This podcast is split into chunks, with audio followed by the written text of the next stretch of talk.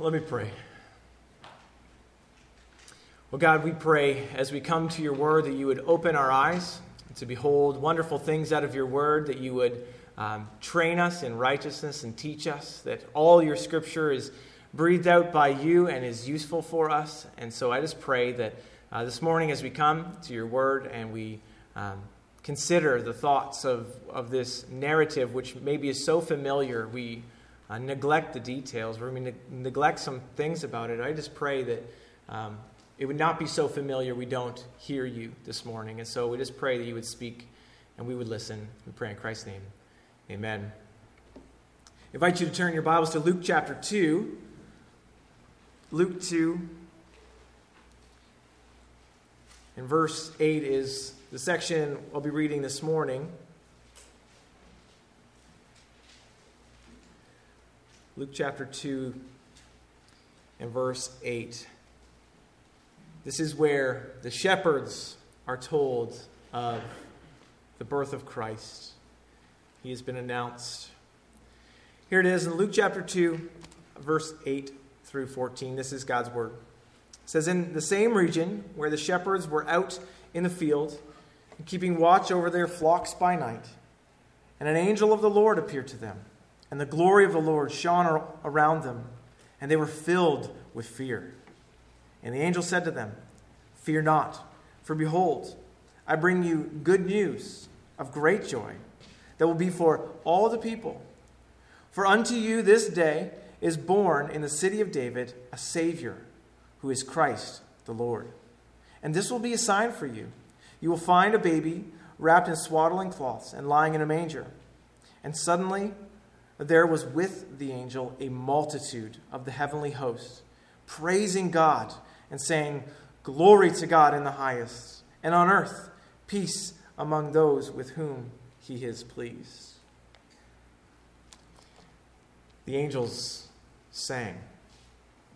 The angels sang, a multitude of angels sang. There at the very end, it says, uh, Suddenly there was this uh, multitude of the heavenly hosts praising God, singing glory to God in the highest. We sing a carol or a hymn at Christmas.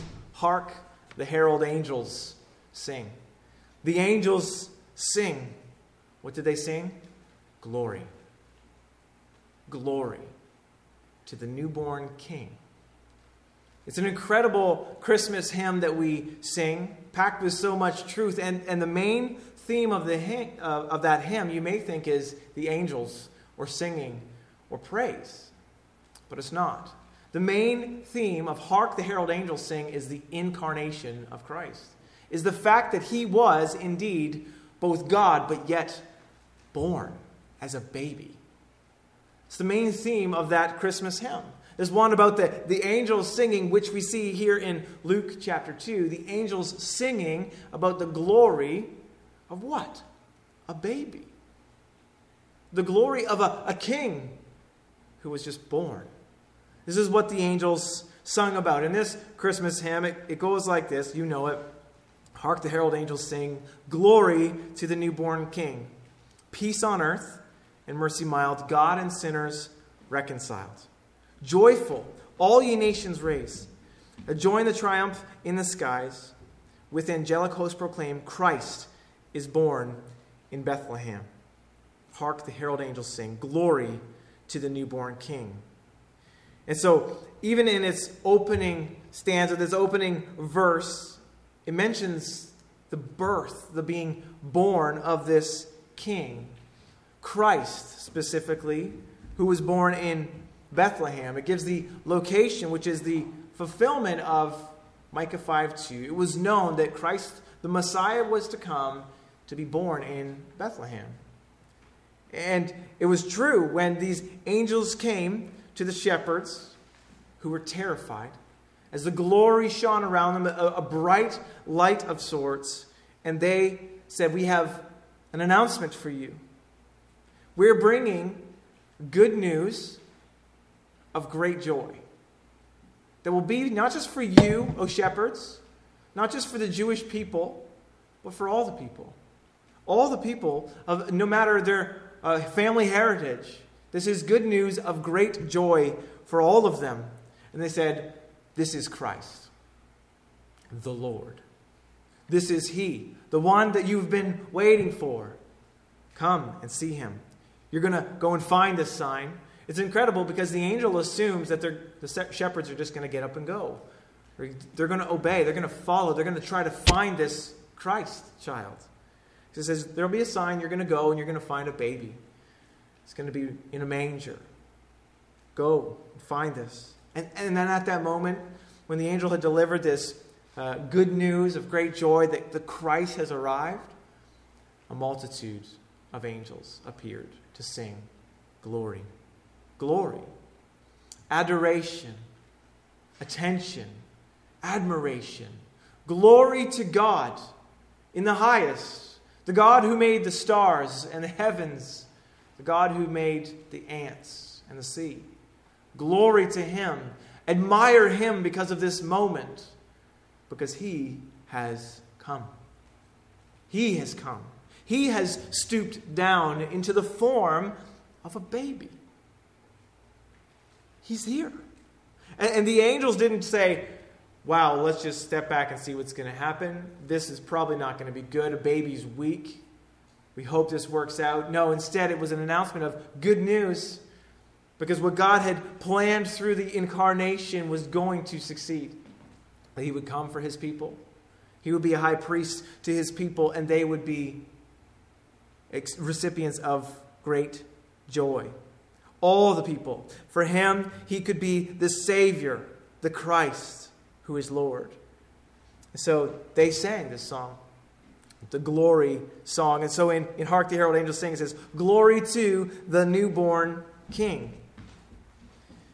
In, in Isaiah chapter 9, verse 6, it speaks of the Messiah to come, which is incredible because you would think if, if you're expecting it, a big a savior from, they were expecting it from the uh, uh, harsh kingdoms, the people who hated God, the people in, in power. And so you expect an equal power source to come, if not, well, most certainly greater. And here comes a baby, yet a king. But in Isaiah chapter 9, speaking about the Messiah that was to come, it speaks specifically of a child. It says, Isaiah 9 6, For a child will be born, a son given to us, and the government will be on his shoulders, and he will be named Wonderful Counselor, Mighty God, Everlasting Father, Prince of Peace. There's a child to be born and he will be called Mighty God. It was always anticipated this way that this child, a boy, would come in the, in the line of David, and he would himself would be the mighty God, one with the everlasting Father. It was anticipated long before Christ had come. In Hebrews 1, verse 6, when it's recalling Christ's appearing, it says, Again, uh, Hebrews 1 6, he brings his firstborn into the world, he says, and let all of God's angels worship him. Let all of God's angels worship him. And that's exactly what they did here in Luke chapter 2. It wasn't just one angel who was excited about this news that he got to deliver, but instead a multitude came thousands upon thousands, roaring voices singing glory to God in the highest. God has done a great thing. There is good news that has arrived. Hark, the herald angels sing. Glory to this newborn king. It's incredible because the second verse of that hymn that we sing is Christ by highest heaven adored. All the highest heavenly beings adored him even as a, a babe. Because he was, the second line says, Christ the everlasting Lord. He was everlasting to everlasting. He wasn't just born, he did not come into existence that day when the angel announced him. That wasn't when he started, that wasn't when he began. He was the everlasting Lord. He never had a beginning, and he will have no end. He is everlasting. So the incarnation for us and for our human brains boggles us because he was born. To us, born is a start. But for him, it was just the start of something, not his life. Christ had everlasting life. He was the everlasting Lord. In this second verse of Hark the Herald Angels Sing, it carries on with good truth, and it says, He's Christ the everlasting Lord. Late in time, behold him come. Thinking about how long they had anticipated this Messiah, how long. So it says, late in time, behold, he finally came. But he was, it says, offspring of the virgin's womb. He was veiled in flesh, the Godhead. See? Hail the incarnate deity, pleased uh, with us in flesh to dwell Jesus our Emmanuel. And we know what Emmanuel means God with us. Those things in that verse just unpack the incarnation of Christ really well. First, it says he's the offspring of the virgin's womb, which is again fulfillment of a prophecy. The Messiah who was to come was to be born of a virgin. Isaiah 7:14. Therefore, the Lord himself will give you a sign. Behold, the virgin shall conceive and bear a son, and you shall call his name Emmanuel, which means God with us. The offspring of the virgin's womb. Offspring. He was a child. He's related to Mary. He has Mary's DNA. He was human. Human. He wasn't just some mystical being, some weird mix up of, is this real? He was human. He was the offspring of Mary's virgin womb. And it goes on to say that he was veiled in flesh. The Godhead see? You can see the Godhead in Christ. He was veiled in flesh. Jesus, who he was, remember the eternal, existing, everlasting Lord, was now just veiled in flesh. Just like you and me, who we really are is not our skin and our bones. We are who we are, and we will live on forever. When your body fades and dies, you live. You, who you are, lives. But Christ was pre existent, He pre existed His flesh. And so He now is veiled in flesh, but in Him you can see the Godhead. Veiled in flesh, the Godhead. See? Look, look at Him. You can see the fullness of God, the God who is three in one, one God, three persons Father, Son, Holy Spirit, united in every way you see in Christ.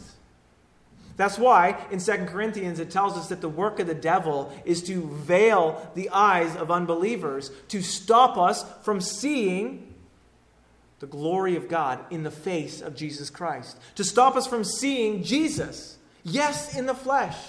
Yes, in his righteousness. Yes, in his dying on the cross and his resurrected body.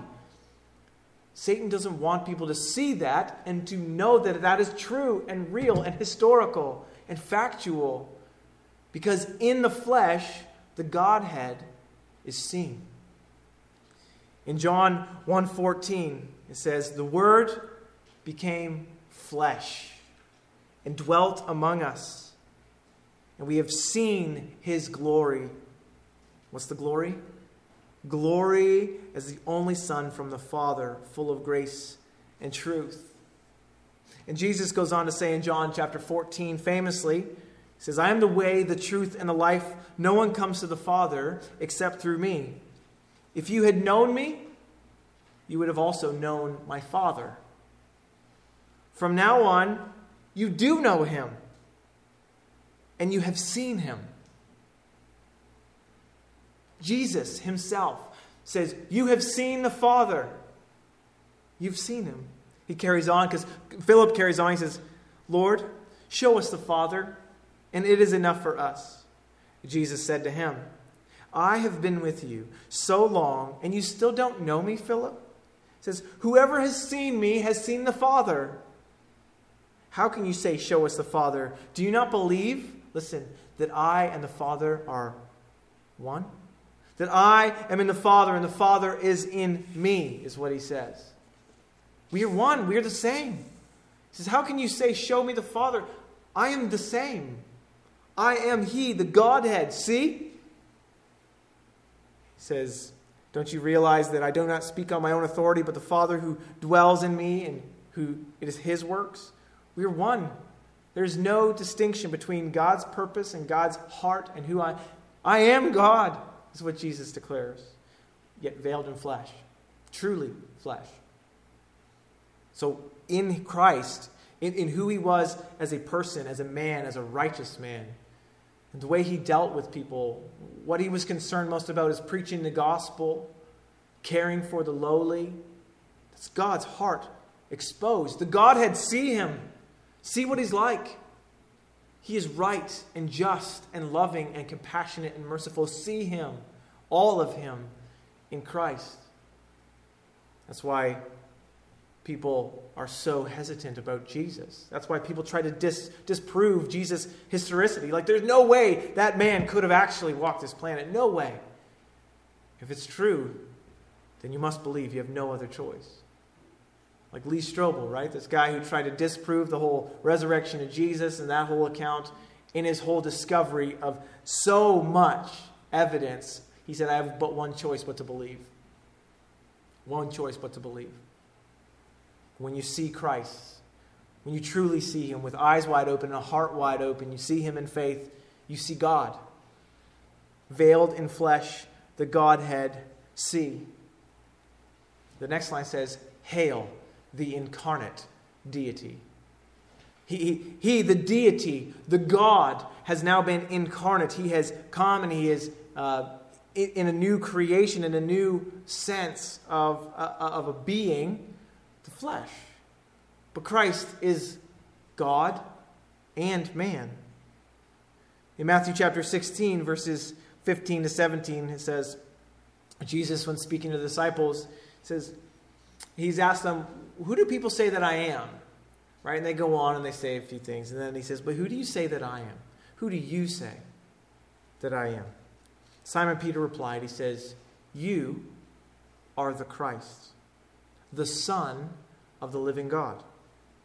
And Jesus answered him and said, Blessed are you, Simon Bar Jonah, for flesh and blood has not revealed this to you, but my Father who is in heaven. So Peter, seeing Christ in front of him, seeing this man who, who slept and ate and would bleed, yet he saw him as the Son of the living God, that this was the deity in my, in my presence, incarnate, in flesh. And Jesus says to him, He says, you know what? Flesh and blood didn't reveal this to you. You're not convinced of that because you have seen that, you know, um, I'm really strong or I'm beautiful. He says, you, that did not reveal that to you, but, but God revealed it to you, and you believe that in faith. That, that I am God standing before you. It was revealed to you from heaven, not from what you have seen with your own eyes. Blessed are you.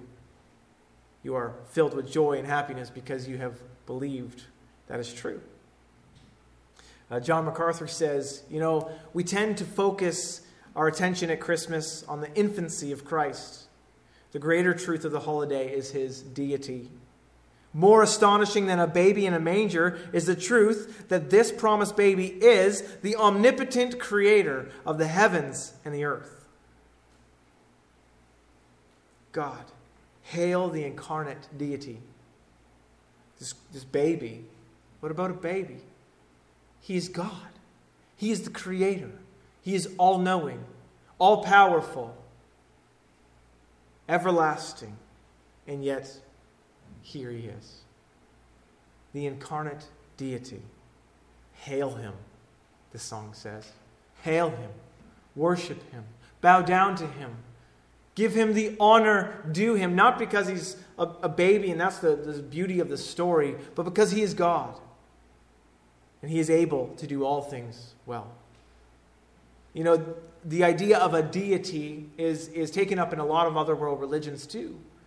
And mostly when they're looking for a, something that is a deity, they are looking for what power does it have or what power does it give. There's the sun god and the, the water god and the rain god and whatever else, and those are deities. And people will hail them for their power in that area. Well, here, this song reminds us exactly what the angels reminded, uh, the angel reminded the shepherd is this is Christ the Lord, He has come. This is Him. The one who created the stars you are sleeping under. The one who has created the air and the breath in your lungs. The one who sustains your lungs. It is He. Hail Him. Not because He's a baby of any special family. Hail Him because He is powerful. He is deity. Hail the incarnate deity. The next line in the song says, Pleased with, uh, with us in flesh to dwell. He was pleased to come and dwell in flesh, which is amazing. He had the glories of heaven no sin, no sadness, nothing wrong in heaven, in heavenly realms, perfect unity in the Trinity, friendship, love yet he was pleased to dwell with us. Colossians chapter 2 says, For in him the fullness of deity dwells bodily, and in Christ uh, you have been brought to fullness. In the flesh, he dwells, pleased with us. And then it says in this last line of that uh, verse, Jesus our Emmanuel, which we know in Matthew 123 when they're giving him, you shall call him Emmanuel because it means God with us. Philippians 2, a well known passage, says, You must have the same attitude that, Jesus, that Christ Jesus had. Though he was God, he did not think of equality with God as a thing to be grasped or to cling to. He set aside the glories of heaven, pleased to dwell with us, knowing exactly the result of that. Knowing that he could be one with you, he could be your high priest, my high priest, that he would stand on our behalf as a perfect representation of you and me before God. Think of the old sacrificial system that God had, uh, had made. That these priests would come and they would offer a sacrifice to God for the sins of the people and themselves. Well, Christ has now come to stand as that priest to offer to God for the sins of the people, but yet he didn't need to make a sacrifice for himself because he was without sin. Hebrews tells us about Jesus as high priest. Hebrews 4 says this Since we have such a great high priest who has passed through the heavens, Jesus, the Son of God, let us hold fast our confession. For we don't have a high priest able, unable to sympathize with our weakness, but one who in every respect has been tempted as we are, yet without sin. Jesus was human. He was like us in every way, yet he didn't sin. He fought to temptation, and he won every time. So he was tempted as we are. Don't think that he escaped temptation. We know that he was tempted. The devil taunted him. we we read that in the Gospels. But he was without sin. This was the great high priest who passed through the heavens to come to us, to be with us, to stand on our behalf, offering this sacrifice, the Lamb. Well, he was the Lamb who was slain. This is God with us.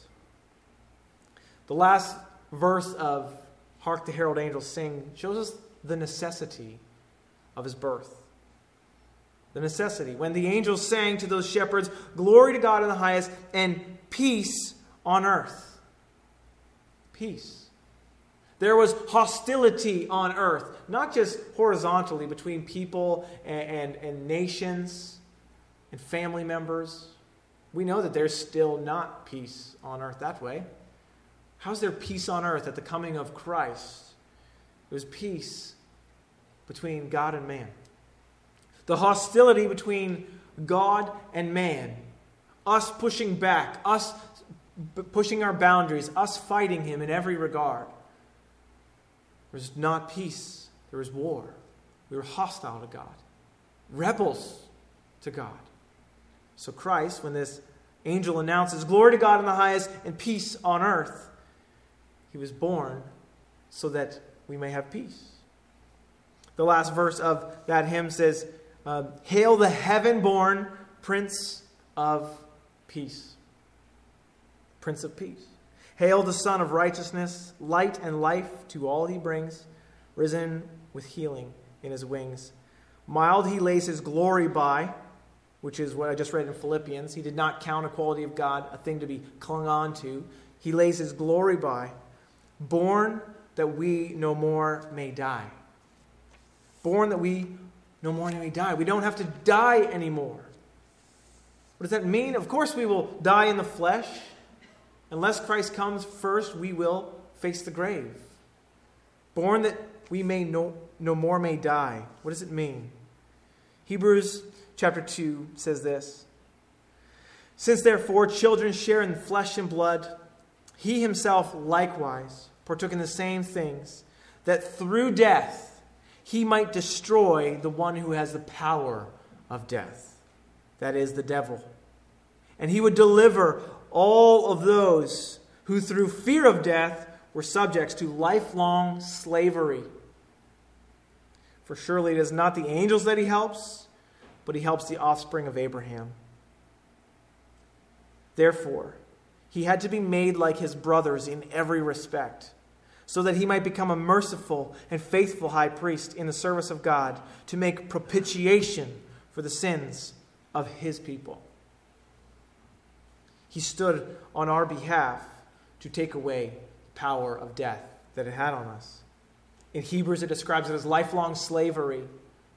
That, that not just the fear of the process of dying, but the fear of death, the sting that it has, the condemnation that it brings, the finality of it is, and when you die, there is no more hope for you. People might believe in this life that they have hope today in something, in some system, some religion, but that all is gone the moment you die. It's lifelong slavery to try to always find the hope, to try to always live like you have hope. Well, Christ came to do away with that slavery by delivering us from that, that bondage, the power of death, the condemnation. It's no longer there. The enemy has nothing on us because death, ultimately, the wages of sin is death, not just in the body, but eternally separated from God. Death, dying. There was power in that. It terrifies us until you know Christ. That there is more power in the resurrection. That there is more power in, His life and the new life He gives us. Life eternal, life that is not physical, life immortal. He gives us new life. It says, it says in that last line, in the last verse, born that we no more may die. We, don't, we will live we will live eternally with God if we know Christ. As we live with Him. The next line says, born to raise us from the earth. If in Christ you have been raised, you will one day receive uh, the full uh, in Scripture describes it sometimes as the, the final salvation. How our bodies are longing in Romans, bodies are longing and eagerly awaiting for the redemption of our bodies, we will one day be risen too. The dead in Christ will rise first. We will raise from the earth, and last, born to give us second birth. Second birth. Our first birth brings us into this life that is full of calamity, trial, struggles, tribulations, sin, sadness. But He was born, born, so that we may have a second birth. The only way we could ever have a second birth, to be a new creation, to have a newness of our life, to have a purpose, to have a joy, to have something far beyond the circumstance, was because he was born, because he came to be like you, to be for you, to stand on your behalf, so that you may be free, that you may have this second birth. So, hark the herald angels sing. Glory, glory. He, he deserves all of our admiration, all of our affection. Glory to this newborn king. He was born. And it's shocking reality. When you think of all that God is and all that He's powerful to do, and yet He came. That's what ought to shock us at this Christmas season. Not get wrapped up in the beauty of a, of a, a virgin and, and the, you know, the, the stable, but the power that was there. The power in Christ who was born. The angel, the multitude of angels sang it. Glory to him. Glory. Admire him. Look at him and be awestruck. Be speechless. Glory to God in the highest. Hark the herald angels sing, Glory to this newborn King. May we be ones who are amazed by the incarnation, shocked by it, at the same time left awestruck. In this hymn, there is an invitation in the very first verse for us Joyful, all ye nations, rise. Join the triumph in the skies. What triumph? The triumph we just read in Luke. The triumph of the multitude of angels who said, Glory to God in the highest. This is it. There's a triumph song. Glory, this is God in the highest. Join that triumph in the skies. With angelic hosts proclaim Christ is born in Bethlehem. Let's pray. God, you are far beyond our comprehension.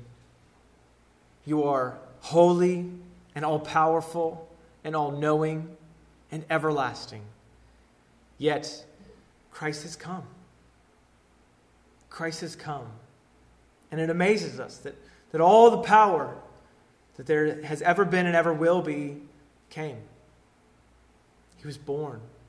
He took on flesh to dwell among us so that we would never die, so that we could live with you, so that we could be raised again as he was raised, so that we would um, have hope because we are born again.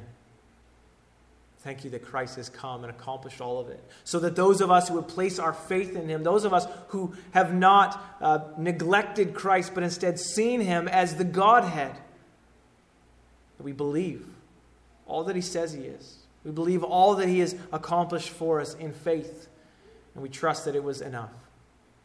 Help us to believe. Help us to worship. Help us to give you all the glory you so rightly deserve. We pray in Christ's name. Amen.